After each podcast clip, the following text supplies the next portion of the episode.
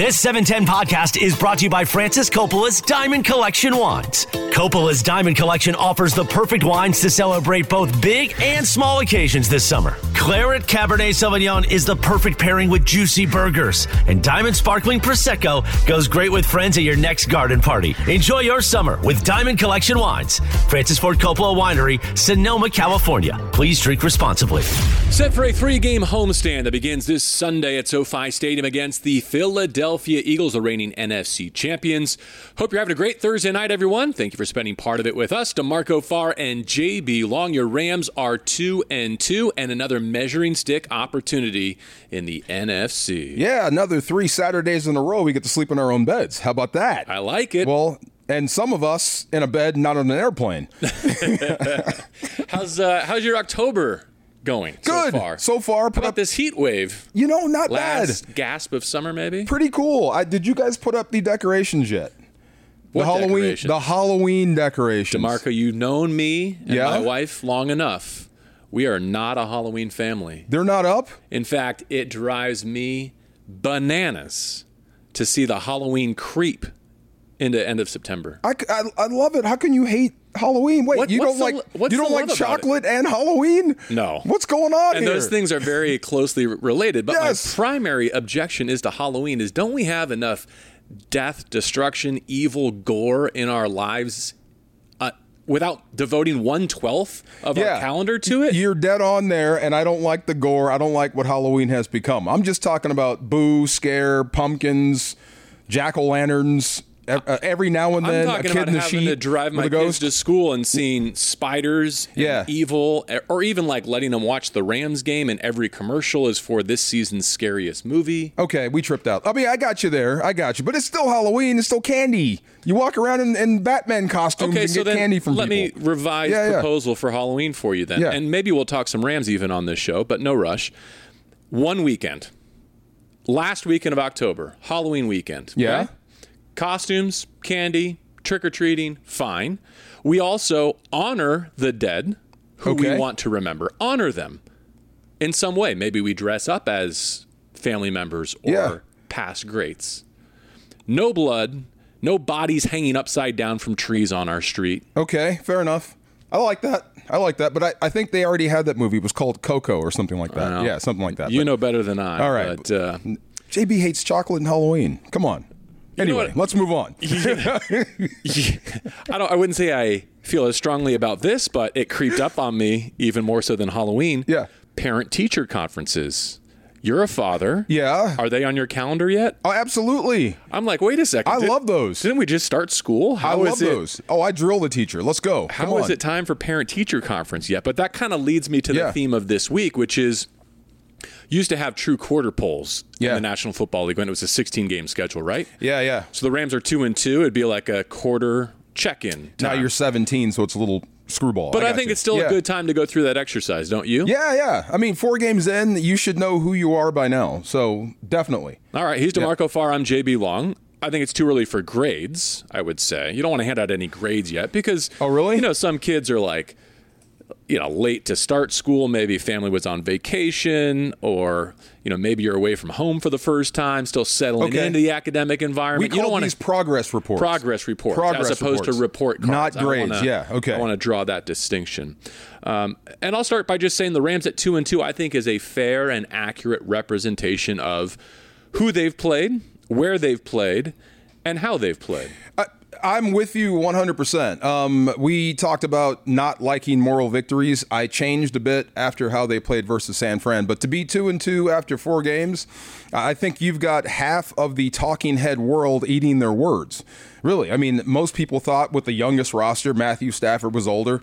Maybe the shine had come off you know, Sean McVay in some sort of way. The F them picks era is over. They thought this team would be one or th- one, one and three or zero and four at this point, or struggling. No, two and two, and you actually had a chance to be three and one, maybe four and zero if a few things go your way. So, yeah, one, Matthew Stafford not done. Two, Sha- uh, Sean McVay can coach, and number three, Aaron Donald is still that guy. So I, I think what you thought about the Rams might be a little bit different than what they are right now. I agree with you about the potential and maybe even the woulda shoulda been three and one sentiment. Yeah. I would much rather prefer the Rams be three and one than two and two. I think we'd be having a different conversation. But to be fair minded, when they punted away to Anthony Richardson and the Colts at the end of regulation in Indianapolis last week, having seen a 23 point lead evaporate, I think the specter of being one and three coming home to Philadelphia was more than just a real possibility. it, it felt imminent. When was the last time you felt like that in a football game? Um, I've, Russell Wilson had me on the ropes once a long time ago, where if we give the ball back to him, he's going to score and we're going to lose. Um, who else? Mahomes gave you the same. Aaron Rodgers gives you the same. But that in Indianapolis. Yeah, I think they made a mistake not running that kid, Anthony Richardson. They should have when they had a chance. Three straight incompletions with plenty of time and two timeouts. But give the defense credit. They defended three straight passes, what they had to do, got the ball back, and you won the football game. So, yeah, they got their own issues in Indy, but that was still a hell of a job by the defense. He's DeMarco Farr. I'm JB Long. The Rams are home for the first of three in the month of October, starting with the Eagles this Sunday at SoFi Stadium. Hope you'll join us in person or here and on the air. I was curious to get a fan temperature on that victory in overtime, a Puka Nacua walk-off winner. It felt exhilarating to us. I think we were kind of riding the emotional high, getting on the bus and flying home, having averted disaster and and also celebrated that moment with a special player, knowing you're probably getting Cooper Kupp back this week. But I do empathize with the sentiment of no, you blew a 23 point lead, and and that felt more like relief than victory. Where did you come down on that? Uh, both. Um, we asked that, didn't we? Ask that of Sean McVay. Of Sean McVay, but I'm thinking Yeah, more like was the. scary. I, I Yeah. think coaches are more inclined to just take each win and move on. But where my question was, that was one of maybe the 10 best regular season moments that I've experienced in my time with the Rams. It felt that way. Yeah. To get a walk-off win in overtime, Puka's first touchdown, like there were a lot of uplifting elements to that. But I also get kind of the dark side of the moon on that, which is no, no, no, no. You can't celebrate squandering a 23-point lead. Yeah, I think the best thing about this football team showed up in Indy on on in, on Sunday, overtime victory, and I think some of the worst showed up in that overtime. What are what's some of the worst then? Well, I mean, look, you, you you had problems stopping the run or stopping a running quarterback. You had problems getting off the field. You had problems staying on the field. You turned it over again. Was Matt Stafford has what? Excuse me, Matthew Stafford, three touchdown passes and five picks, right? But we've all said that he's played some of the greatest ball we've ever seen, and yet he's still two down in this touchdown to interception ratio. Uh, so I thought the worst showed up, and I thought the best showed up. The best was they went down there to get a victory. Who cares about style points? And when it mattered most, they made enough plays to win that football game. Uh, I felt bad for those people in Indy. They're so nice, aren't they? Everybody in Indianapolis was really nice. And in the stands was a bunch of nice people who went through an emotional roller coaster. We're down, we're up, we tied it, we lose. That's a hell of a ride home for them. You know what I'm saying? But I thought it was great of the Rams. Like I said, the best part about it was they went down there to get a team victory, and that's exactly what they came back with. Speaking of Matthew Stafford, good to see that he was a full participant in practice. Like Sean McVay said, it's not like they're running RPOs out there in Thousand Oaks to get ready for the Philadelphia Eagles. Uh, but here's how he described his health picture getting set for week five. it's a little bit early in the week, but I was able to get out there and, you know, practice today. So um, being able to practice, I feel good. Um, you know that I'll be out there on Sunday. I should be. You know, adrenaline's a hell of a thing. I shall probably be moving around pretty good, and then uh, when you're running, you know, big guys chasing after you. Sometimes you run fast, so uh, forget about what's ailing you. Um, but uh, no, I, I think I'll be uh, I'll be moving around just fine. Yeah, every time you have an ache and pain, DeMarco, on those uh, cold fall mornings, Yeah, yeah. maybe just walk out on the street and see how many defensive linemen start chasing you. You know what I thought about? Have you seen Cocaine Bear yet? I haven't, although I was kind of watching some of it like over your shoulder between the seats on the flight. Think of a whacked out bear chasing you in the woods. Uh, I don't care what's hurting. You're going to find a way to pick him up and set him down. Absolute same thing there. Yeah, no you, doubt. You said something pretty interesting there a moment ago, though, about how the interception to touchdown ratio, and I list it that way because that's kind of the ratio right now for Matthew Stafford is skewing public opinion of him. And I totally agree with that. I would go as far to say that he's been the best quarterback in the NFC through a month, and his only real peer is our old friend Jared Goff. You have to look into some more underlying numbers, which I spent a good portion of this week doing. yeah. But Matthew Stafford, if the season ended today, should be your NFC Pro Bowl starter. I agree with you 100%. Um, Jalen Hurts, I guess, would be a close second or backing him up. But I mean, about us, who has played the best football to this point, and you've got to say Matthew Stafford is the, is the, the the leader in the clubhouse because of what he's had to go through and how the offensive line has evolved. Uh, and that's funny. Somebody get Peyton Manning on the line for that quarterback show.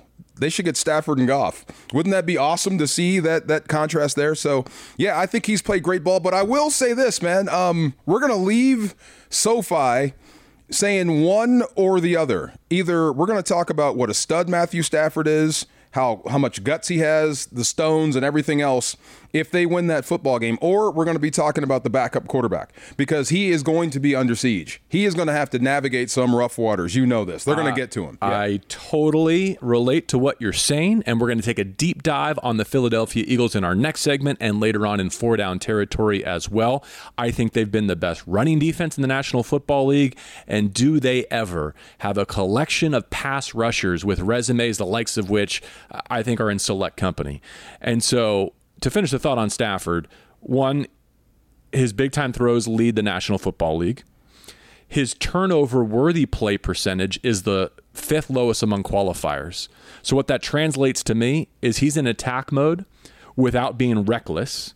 He's making high degree of difficulty plays look effortless. And he's done it all without the Rams' best offensive player, Cooper Kupp, who's coming back this week, we hope. Wow. More on Cooper Kupp still to come. But yeah, I, I'm with you in terms of the Philadelphia versus Stafford perspective. We began this summer, this season, by saying the Rams have a chance to be spicy because he and Sean McVay are as good a duo as there is in the NFC, and maybe their only peer group is Sirianni and Hurts. So I love that it's happening right now at this juncture. In fact, I think there's a measuring stick opportunity in each segment of the season. The Rams failed it in the first segment, mm-hmm. home to San Francisco. Played well, but failed it. We're not there yet. They got the best player on the planet, right? So who else yeah. is in that upper crust of the NFC? Philadelphia. Oh yeah. Dallas. So Always. you look you look at this month of October. You open up with Philly at home.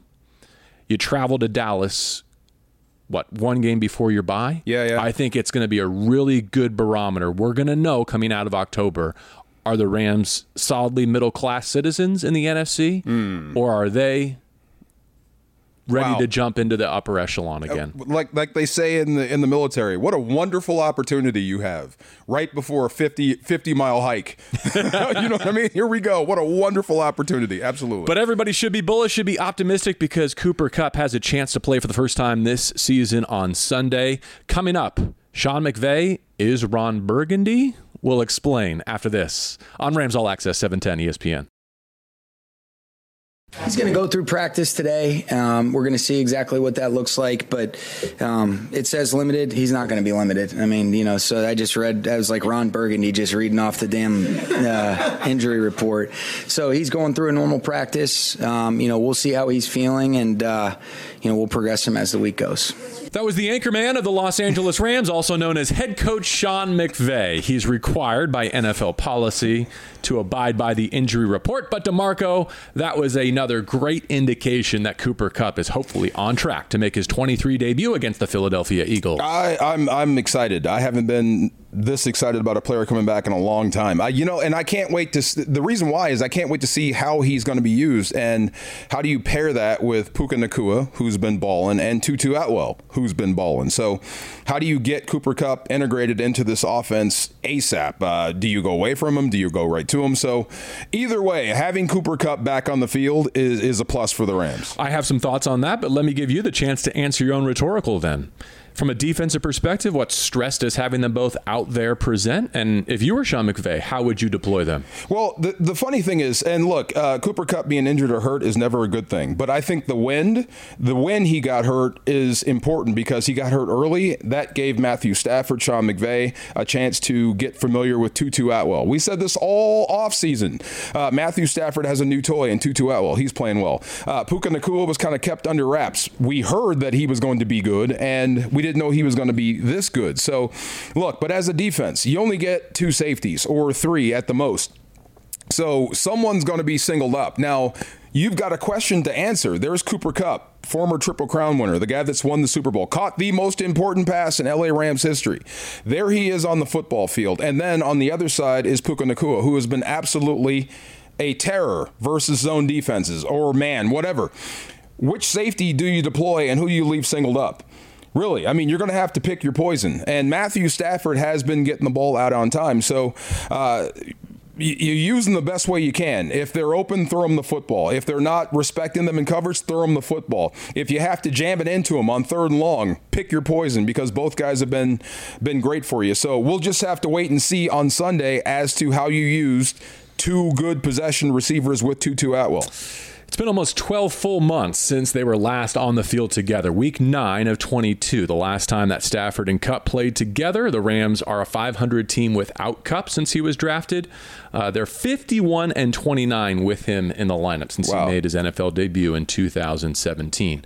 Uh, I, w- I will circle back to Puka and Kupp together in a second, but I think you're very right to make sure that Tutu is sprinkled in throughout your answer because he's been terrific through four games, and now I think he gets to go back to a specialty role. Not to say he hasn't been able to run the whole route tree, not to say he hasn't been great, short, intermediate, deep, over the middle to the sideline, all those things, but now he to me has a very specific responsibility in bunches in stacks with those other two where he can excel and really stress out a defense vertically and horizontally because you might have the two best or let's just say the best intermediate uh, and shallow duo in the National Football League now. You know, I hope so. And look, uh, Philadelphia has a great rush and great linebackers, and they're well coached and they get to the football. But these two guys should wreak havoc in the middle of that defense, which means somebody's going to be singled up on the outside probably Tutu, probably Van Jefferson. So hopefully, when you get those matchups, you take advantage of it. And hopefully, you'll have enough time to get the ball down the field if you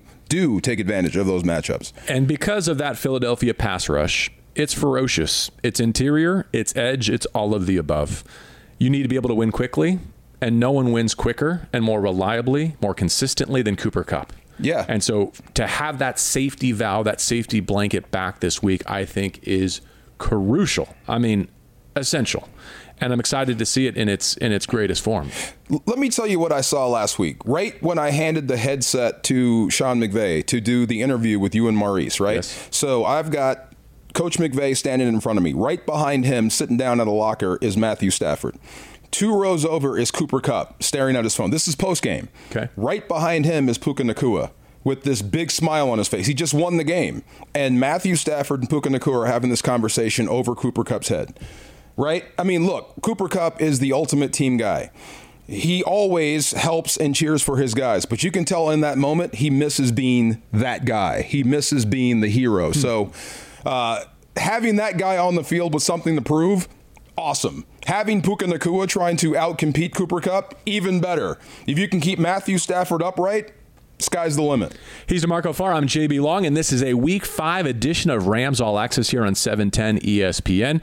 A lot of the concern is about uh, fantasy football draftees, right? You took Cooper Kupp in the first round. Maybe you were quick to the waiver wire for Puka Nacua. How's that all going to shake out in terms of targets and receptions and yardage and touchdowns? Not for this place. What I think will get lost in the conversation of how does Cooper coming back impact Puka is how much it could help the Rams running game. Now, I know that Philadelphia might be the best run stuffing team in the National Football League, maybe the NFC for sure. But the way that Puka has played that insertion role that Cooper Kupp does so admirably. And now bringing Cooper Kupp back into the mix, it gives you a chance to be the offense that I don't think you've been since Robert Woods was fully healthy at the start of the Super Bowl season. Wow, and that was pretty dangerous. You know, Robert being the utility guy. I remember it being pretty good. Yeah, being really good and Cooper Kupp, and it's interchangeable. I mean, Cooper can take the run blocking and leave Puka Nacua out there and to, to run the route or vice versa. So it just leaves you more balanced and it gives you more options against a team like Philadelphia that has a great pass rush coming up the middle. Now, I'll say this every team they've played has had success against them the longer they stay out. So it's not like they're unbeatable. But I like what Minnesota did. They came right at right after them They tried to run it right into the teeth of that defense and said, "Stop me if you can." Most teams go perimeter, and they feed into the Philadelphia mystique. Oh, they're going away from us. They can't handle our pass rush. And sure enough, the first time he dropped back to seven, here they are. But I like what Minnesota did.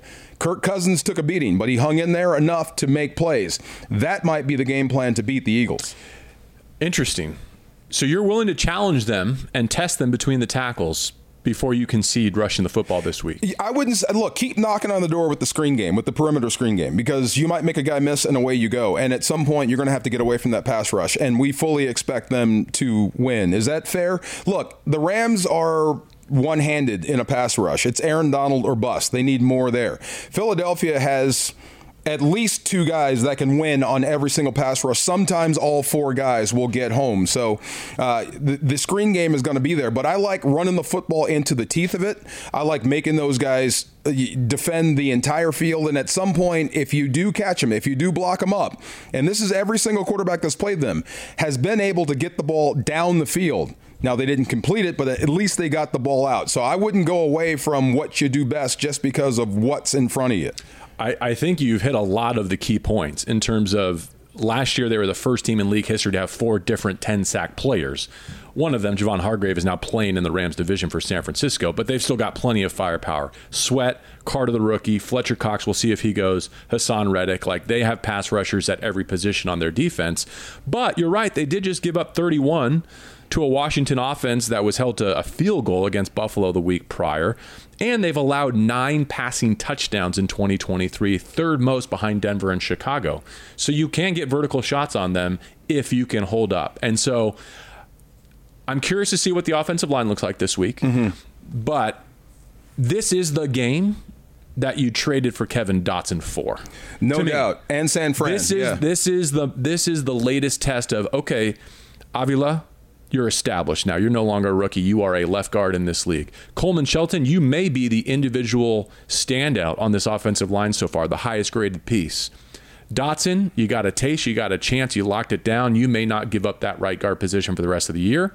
Guard to guard, can you hold up? I'm not saying can you win, can you maul. I'm saying can you play to a tie against this Philadelphia front? Absolutely. Can you can you create a stalemate? I mean, I don't think with the guards you have, and I can't take Kevin Dotson out of my starting lineup. I'm I can't sorry. either. And I, I don't know. I have no idea. You're going to have six guys ready to play if Alaric Jackson is back. Hey, whoever's healthy first, Noteboom Jackson, your left tackle this week. The other four, Absolutely. But guard to guard, I am with you. I, look, go block them. Let's make them prove they can stop you today. And they have been great against the run. But, you know, Kyren Williams does have five rushing touchdowns. He's got more touchdown runs than Stafford has touchdown passes. So I wouldn't go away from the run game just because of you're playing Philadelphia. Dude, we're in lockstep. I love it. In, in my column previewing this week's game, I literally wrote that part of the reason Stafford's only passed for three touchdowns is because he's got a a touchdown vulture in his backfield. Like Kyren has punched in five short rushing touchdowns.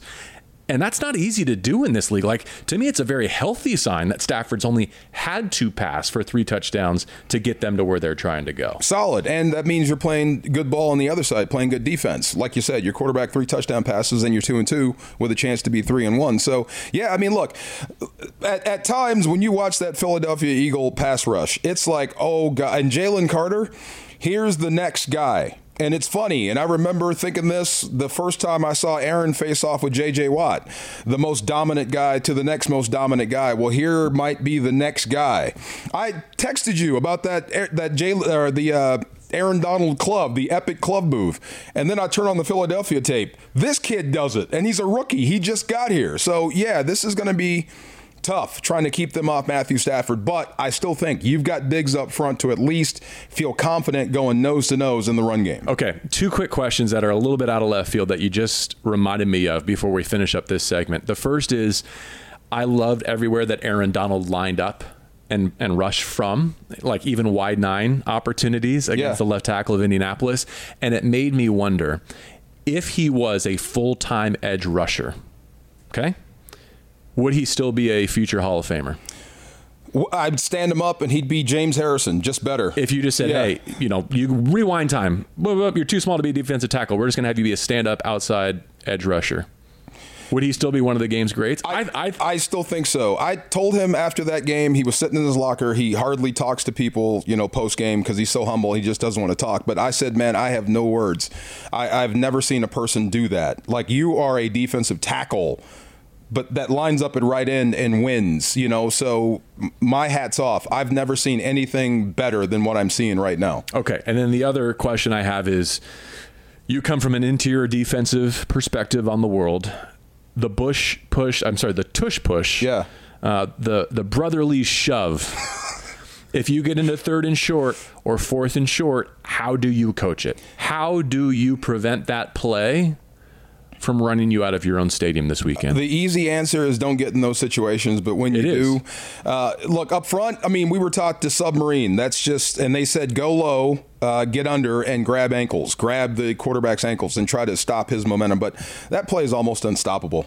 Really, I think the only the only people that can stop that play is the NFL and make it illegal. Right. The it, way they do it, how it's coached, and Jalen Hurts and the way he runs it, it's almost unstoppable. If it becomes like a, a health and safety priority. Yeah. I thought Richard Sherman made a hell of a point, and I never thought of that. Um, they're allowing those guys to push for the yard, but remember they outlawed that for field goal rush. That used to be the thing. We used to shove people through mm-hmm. and get up and get a hand up and block it. They said that was illegal because of player safety, but you allow them to do that. It yeah, it is a bit contradictory that you can't leap over a center to go make a defensive play, but a quarterback can leap over his own center to get a first down. Hey, look, this is offense, defense. If I grab, I'm a defensive player. If I grab running back's face mask, instant flag. If he grabs mine, uh, stiff arm. right, stiff arm, right. Highlight package. I will say what what freaks me out the most seeing it and preparing to watch the team that we follow go up against it is they can always pull it, flip it, and out leverage you off of it. Oh yeah. Like they suck you in, they make you commit to it.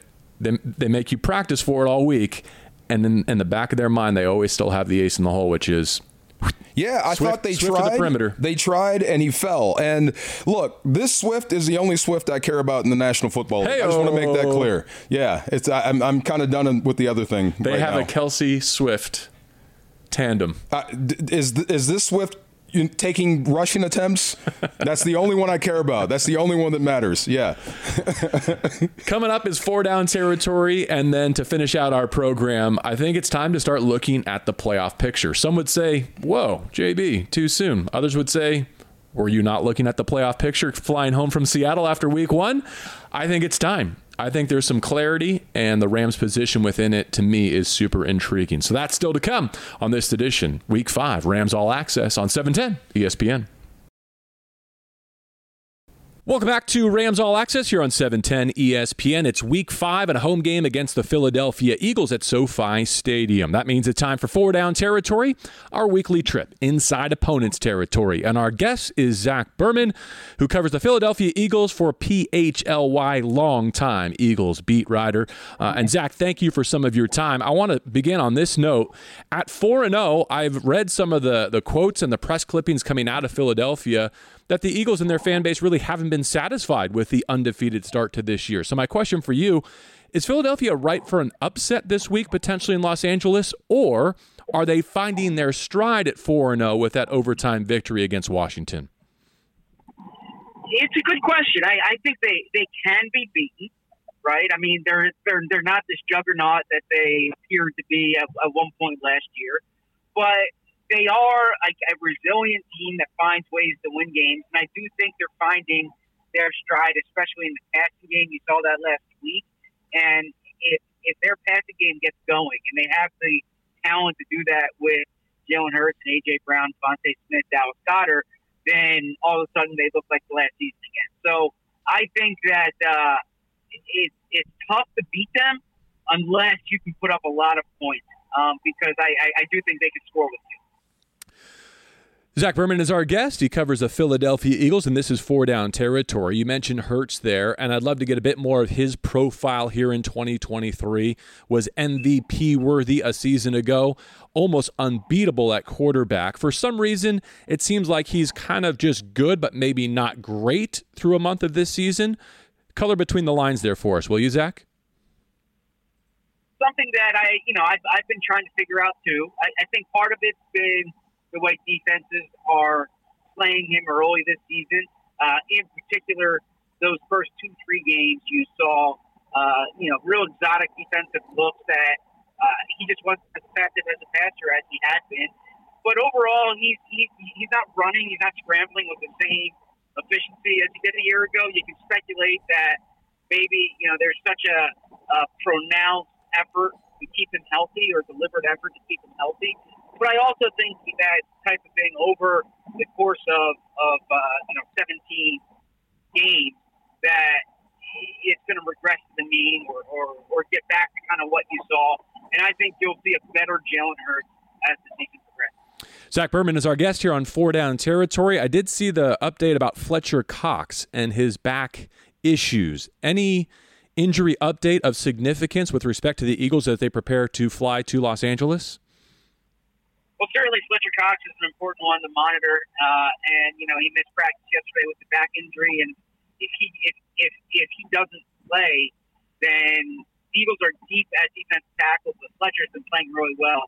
The the big injury for them right now is that right guard, Cam Jurgens. He's not going to play, and so the Eagles will have Sua Opeta, who's like a a veteran backup for them. You know, to sit here in the league, but he doesn't really have considerable starting experience. When you look obviously across the line of scrimmage, you see Aaron Donald there.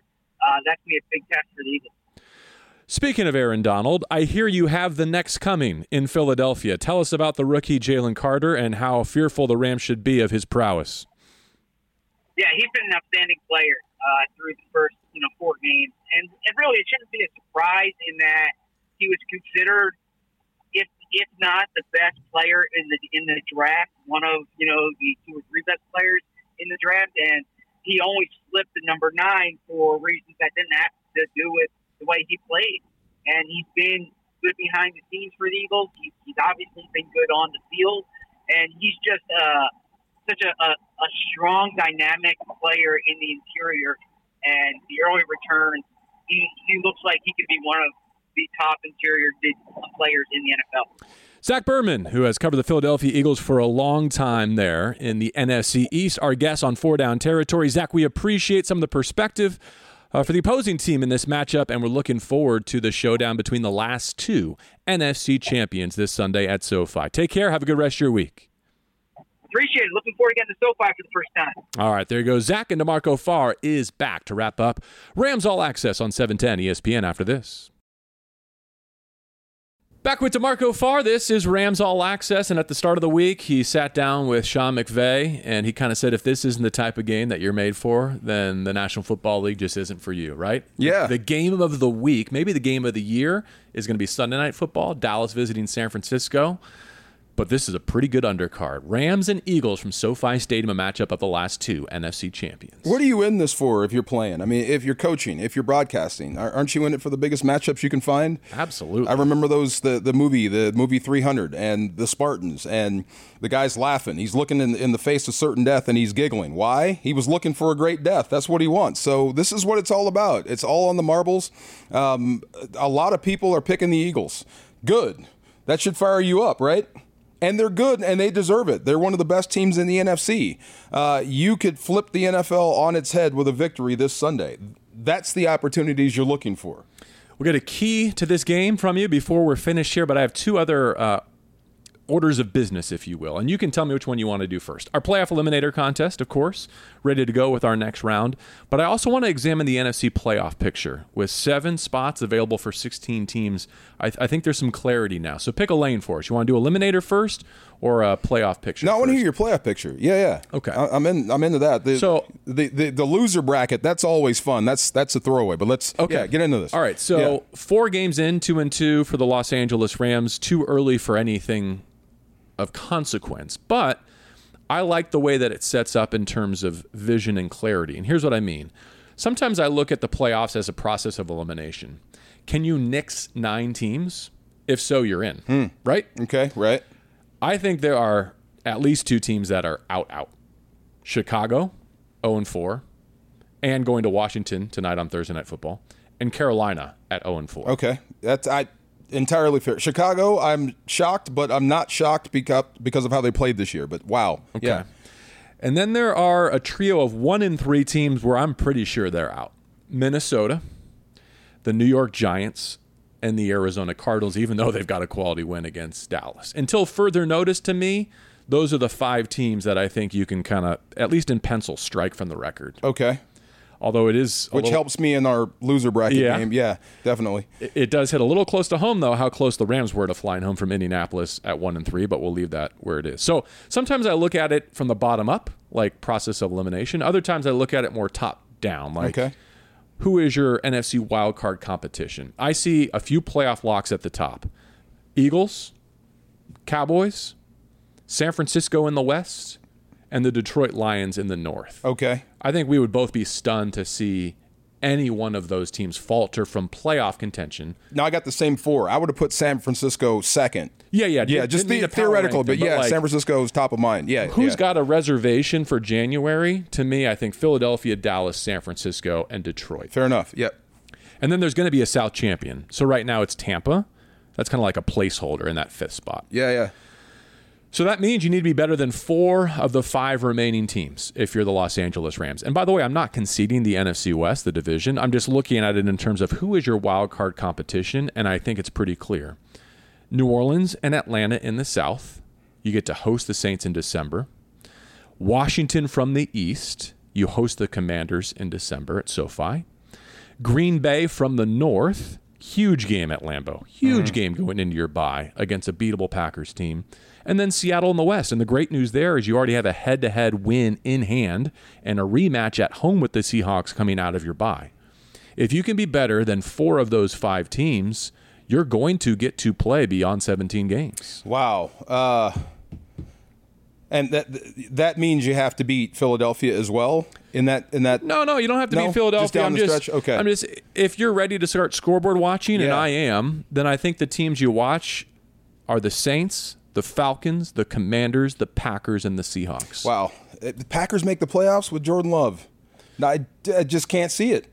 Can I mean it could happen? I mean the guy could catch fire, and you know he's obviously got something about him. I just can't see. But that's that's so interesting, and that's funny. You mentioned Tampa Bay and the South because that plays into our loser bracket Yes. game. And by the way, those Yeah, teams yeah. are interchangeable. Like if Tampa falters, I'm Yeah. saying that Carolina's out of that division. Yeah. So someone's going to win that division and be a playoff team, and you got to be better than the other two. True. You, you got to Okay. you got to be in charge of making sure that the NFC South is a one playoff team division.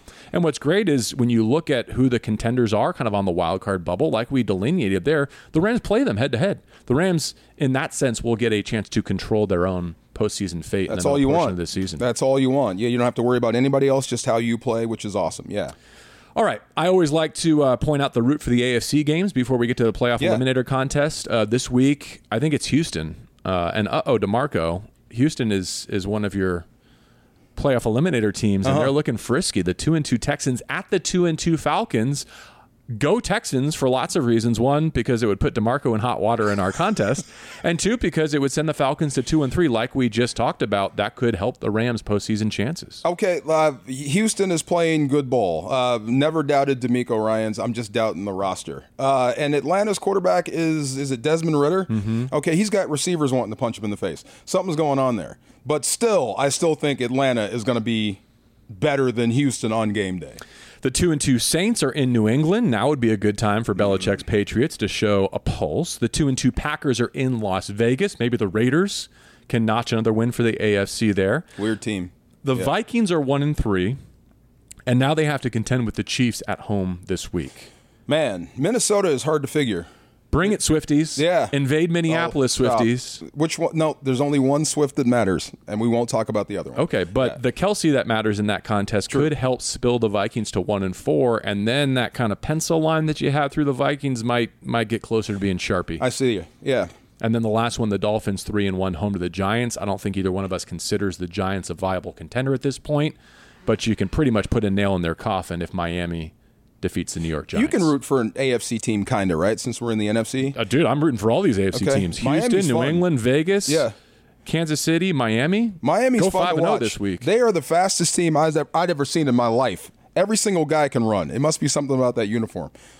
D'Marco Farr, JB along with you. Time for Playoff Eliminator Week 5 edition. As a refresher, in case you're new to the show or need a reminder of the rules, each week and throughout the season, we draft teams that we think are going to miss the playoffs. Whoever collects the most teams that get bounced is your winner. There's a big caveat, though. If you take a team and that team is in your portfolio and that team makes the postseason, boom goes the dynamite. That's it. You lose the game. uh, we've each drafted three teams through four weeks. So as we get set, it will be your pick. I have Arizona at one and three and hosting the desperate Bengals. The Denver Broncos at one and three, but should have been 0 and 4. Thanks a lot, Chicago. And then Carolina 0 and 4 and giving their first round pick to Chicago, by the way. Right. Carolina is now at Detroit. I feel pretty good. I feel like I'm winning, and here's why. You've got the Houston Texans two and two, chance to get to three and two Not going to happen. in Atlanta in a winnable division. Uh, Chicago, you're all set there, no worries. New England, you were you were first to it. I think you might be right. You got to take a risk sometime. You were Yeah. flirting with disaster, betting against Belichick, but one and three and hosting the Saints. Maybe you're right on New England. Okay, it is your serve. Three teams apiece. You can draft a loser. If You you ready to have some fun with this one? Because I'm thinking about the New York Giants, right? Me too. I think that might be the most obvious choice on the board. I think they're going, they're bad and they're going backwards. And they're in a phenomenal division. Absolutely. Do you think the coach lasts the year? That's just as an aside. if they keep getting worse, no way. Uh, He might throw his quarterback overboard before First- he goes. Wow. So I want to pick the Giants, but you know who I might pick right now? I might pick the leader in the South. I might pick the Tampa Bay Buccaneers. I'm just not buying it. Why would I you do just that? not. I'm just not buying it at all. I'm Are really you- not. Is this a ratings play? No, Are you no. I'm, to? I'm dead serious. I, I just finished like all last night. I watched Baker Mayfield. I watched him play Philadelphia. He's all over the place with the ball. He really is. I love Baker Mayfield. We all do. He is that tough guy. He's a cowboy. But I just can't see them making the postseason with him. I'm ready to type it in. Do you want? Do you want the Bucs? I'm, I'm thinking. Let me think. Giants, sure thing, or the Tampa Bay Buccaneers. We talked about risk, right? Let's have some fun. I'm going with Tampa. Wow. Tampa not going to make the postseason. Let's this get it on. unprecedented. D'Marco taking a division leader in the first week of October. Wow. Okay, you leave me no choice. Uh, the one and three Giants in shambles, the only team to play three primetime games so far. They're zero and three, and they've been outscored by seventy nine points Just in those three murdered. games. Yeah, absolutely. Yep. I mean, You got to have some risk. and Come they've got the Dolphins next. Okay, I'm putting the Giants in, and I might even go for two. I might even go for two. Oh, I'll wait. You're going to wait? I'll okay. wait. All right. I'll wait until next week. I mean, you might have just handed me the game. I, I, I love the right guy, there. but no, no, I just can't see it. okay. Not going to happen. I got Arizona, Denver, Carolina, and the Giants. You've got Houston, Chicago, New England, and you're betting against Baker Mayfield. Let's go. You know what I should have said at the start of the show, by the way? You know who else is in Stafford's tier right now in terms of quarterback performance? Baker. Well, sort of. I don't think it has staying power, and neither Yeah, do yeah. you. Yeah, but, yeah. But he's he's been great. He's well, been great. you know about Philadelphia, real quick. I mean, the, the Rams have never faced a pass rush like this. Most teams haven't. But you could say the same about Philly to a certain degree. They haven't faced a quarterback like this guy, really. So, I mean, a guy that can get it anywhere from anywhere, and he's got his best, arguably his best receiver coming back. So, uh, this is no gimme for the Eagles. This this will be a knockdown dragout in SoFi. They've yet to play under Nick Sirianni's leadership. They've yet to face each other uh, with Hurts at quarterback. So a lot of interesting dynamics coming your way at SoFi Stadium this Sunday. The Philadelphia Eagles, one of the NFL's final two undefeateds at 4 0, and the Los Angeles Rams at 2 and 2. Are they ready to step up into the top tier of the NFC? For me, you know it comes down to quarterback play. I've made the case on this show and throughout the week that Matthew Stafford is the best quarterback in the NFC through a month of the season. You throw out his touchdown to interception ratio. You may not be playing him in your fantasy football league, but you know what? Your fantasy football league lies. And if anyone in your fantasy football league tells you that he's not the best quarterback in the NFC to this stage of the season, tell them to do more homework. I think he is, and I think he walks out of SoFi on Sunday um, having made that case affirmatively in front of a national audience. Look, you, you set yourself up. You, you have a great opportunity. Philadelphia is great. They're good. They're big, but they're not unbeatable. Everyone can be beaten. The last two NFC champions, of course, much of Philadelphia's roster is back. Only seven of the Rams' 22 starters from Super Bowl 56 remain with the team. But the Super Bowl MVP from that game, is back and hopefully set for his 2023 debut. For D'Marco Farr, for Adam Bronstein, our producer, I'm JB Long. Thank you for being with us for this Week 5 edition of Rams All Access here on 710 ESPN.